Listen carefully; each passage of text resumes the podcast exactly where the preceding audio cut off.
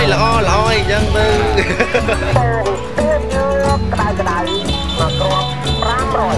Het is ochtend in het avondland. Een podcast van Chris Janssens. Aflevering 15. Mijn expertise als expat. Zodra de grond onder mijn voeten me hier te heet wordt, vertrek ik weer. Dat had ik mezelf altijd voorgenomen als het gaat over mijn verblijf in Cambodja. Nu is vertrekken sinds corona een stukje moeilijker geworden, maar het principe blijft wel overeind. Ik heb hier niet geïnvesteerd in een eigen zaak of een stuk grond. Dat is trouwens ook niet evident als je geen Cambodjaan bent. Ik hoef aan niemand verantwoording af te leggen. Ik heb enkel een computer om mee te nemen en een rugzak met kleren. Wat doe ik hier eigenlijk? Is natuurlijk ook een vraag die af en toe door mijn hoofd spookt. Ik beperk mij in Cambodja tot observeren en beschrijven van wat ik rond mij zie. Ik praat met de mensen, ik wil hun cultuur begrijpen, maar ik heb niet de ambitie om iets te veranderen. Ik denk altijd: dit is mijn land niet, ik hoef andermans problemen niet op te lossen. Daarvoor ben ik niet naar hier gekomen. Verregaande sympathie, maar geen symbiose. Dat ben ik. Hello everyone. Je hebt ook de expats die hier wantoestanden in de samenleving bestrijden. Als witte ridders gaan ze waterputten graven, wegen aanleggen, sluikstorten opruimen. Of ze willen het onderwijssysteem aanpakken, dat op zijn zachtst gezegd belabberd is. Kinderen gaan in shiften naar school, zitten afwisselend in de vroege of de late ploeg, omdat er te weinig klaslokalen en vooral te weinig leerkrachten zijn. Die worden bovendien onderbetaald en verdwijnen soms van de ene dag op de andere als ze ergens een betere baan hebben gevonden. Confused. Tal van NGO's proberen die leemte op te vullen door volop in te zetten op kennis van het Engels om de armoedecirkel te doorbreken.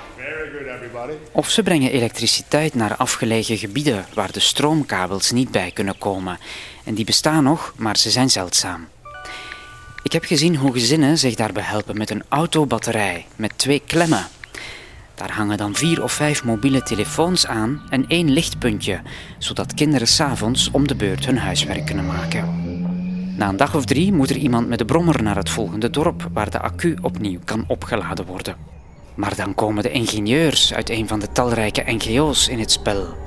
Als echte doeners vinden ze oplossingen, bijvoorbeeld door gebruik te maken van zonnepanelen en met een lokaal netwerk deze dorpen uit het donker te halen. Het is niet alleen een triomf van wetenschap en techniek, maar ook een nobel gebaar van pure menslievendheid om zo'n basisbehoefte in te vullen. In sommige gevallen kwamen de wetenschappers van een kale kermis terug. Het elektrische tijdperk betekende dat dorpelingen massaal televisies gingen kopen.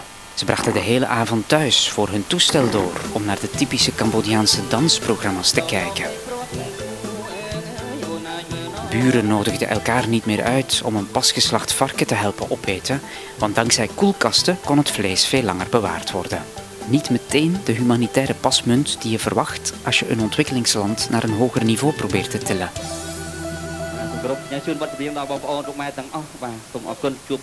Wat er ook van zij, ik heb heel veel respect voor de moed en het doorzettingsvermogen van deze moderne missionarissen. En dat meen ik, want het is vaak vechten tegen de bierkaai en vreemd genoeg ook tegen de overheid, die die buitenlandse inmenging met argusogen bekijkt en alles nauwgezet wil controleren. Aan de andere kant van het expat-spectrum heb je buitenbeentjes die in eigen land ontevreden waren en hier het geluk zoeken. relax, enjoy, that's it. We zullen zien. Kampot in het zuiden is een soort vergaarbak voor deze avonturiers. Ja, oké.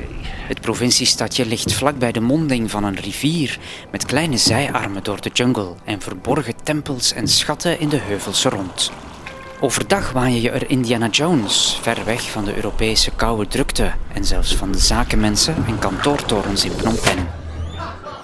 S'avonds kan je er naar expat-restaurants of drink je whisky in een Ierse pub aan het water die er precies zo uitziet zoals je een Ierse pub voorstelt. Ik ontmoet er cowboys die haven en goed in hun thuisland hebben achtergelaten of we daar nooit gehad hebben. Ze vertellen verhalen over stukgelopen relaties en falende carrières die hen hebben doen beslissen om te gaan zwerven. Globetrotten. Waar naartoe? Geen idee. Maar om een of andere reden eindigt die zoektocht vaak in kampot. alsof de wereld aan deze rivier ophoudt en er geen andere optie was dan hier te blijven. Het is nooit helemaal duidelijk hoe ze telkens weer hun rekeningen kunnen betalen in de stamcafés waar ze schijnbaar permanent op de spiegel staan. Als ik er naar vraag, komt er een onduidelijk verhaal over een online business. Iets vaags als ik doe import-export. Wat volgens mij betekent dat ze ooit een droom geïmporteerd hebben om hier gelukkig te worden en dat plan nu proberen uit te voeren. Of het zijn gepensioneerden die hier rijkelijk kunnen leven van het geld dat elke maand op hun bankrekening komt. De meeste zijn samen met een veel jongere Cambodjaanse vrouw, die drie tot vier maten smaller is dan zijzelf en waar ze korte praktische gesprekken in eenvoudig Engels mee voeren. Voor de grote discussies zoeken ze geestesgenoten op, om een hele namiddag te kaarten en goedkope pils te drinken, terwijl ze naar het televisienieuws kijken en samen vaststellen hoe klote de wereld wel is. Eerlijk, ik vond dat altijd een lakse houding.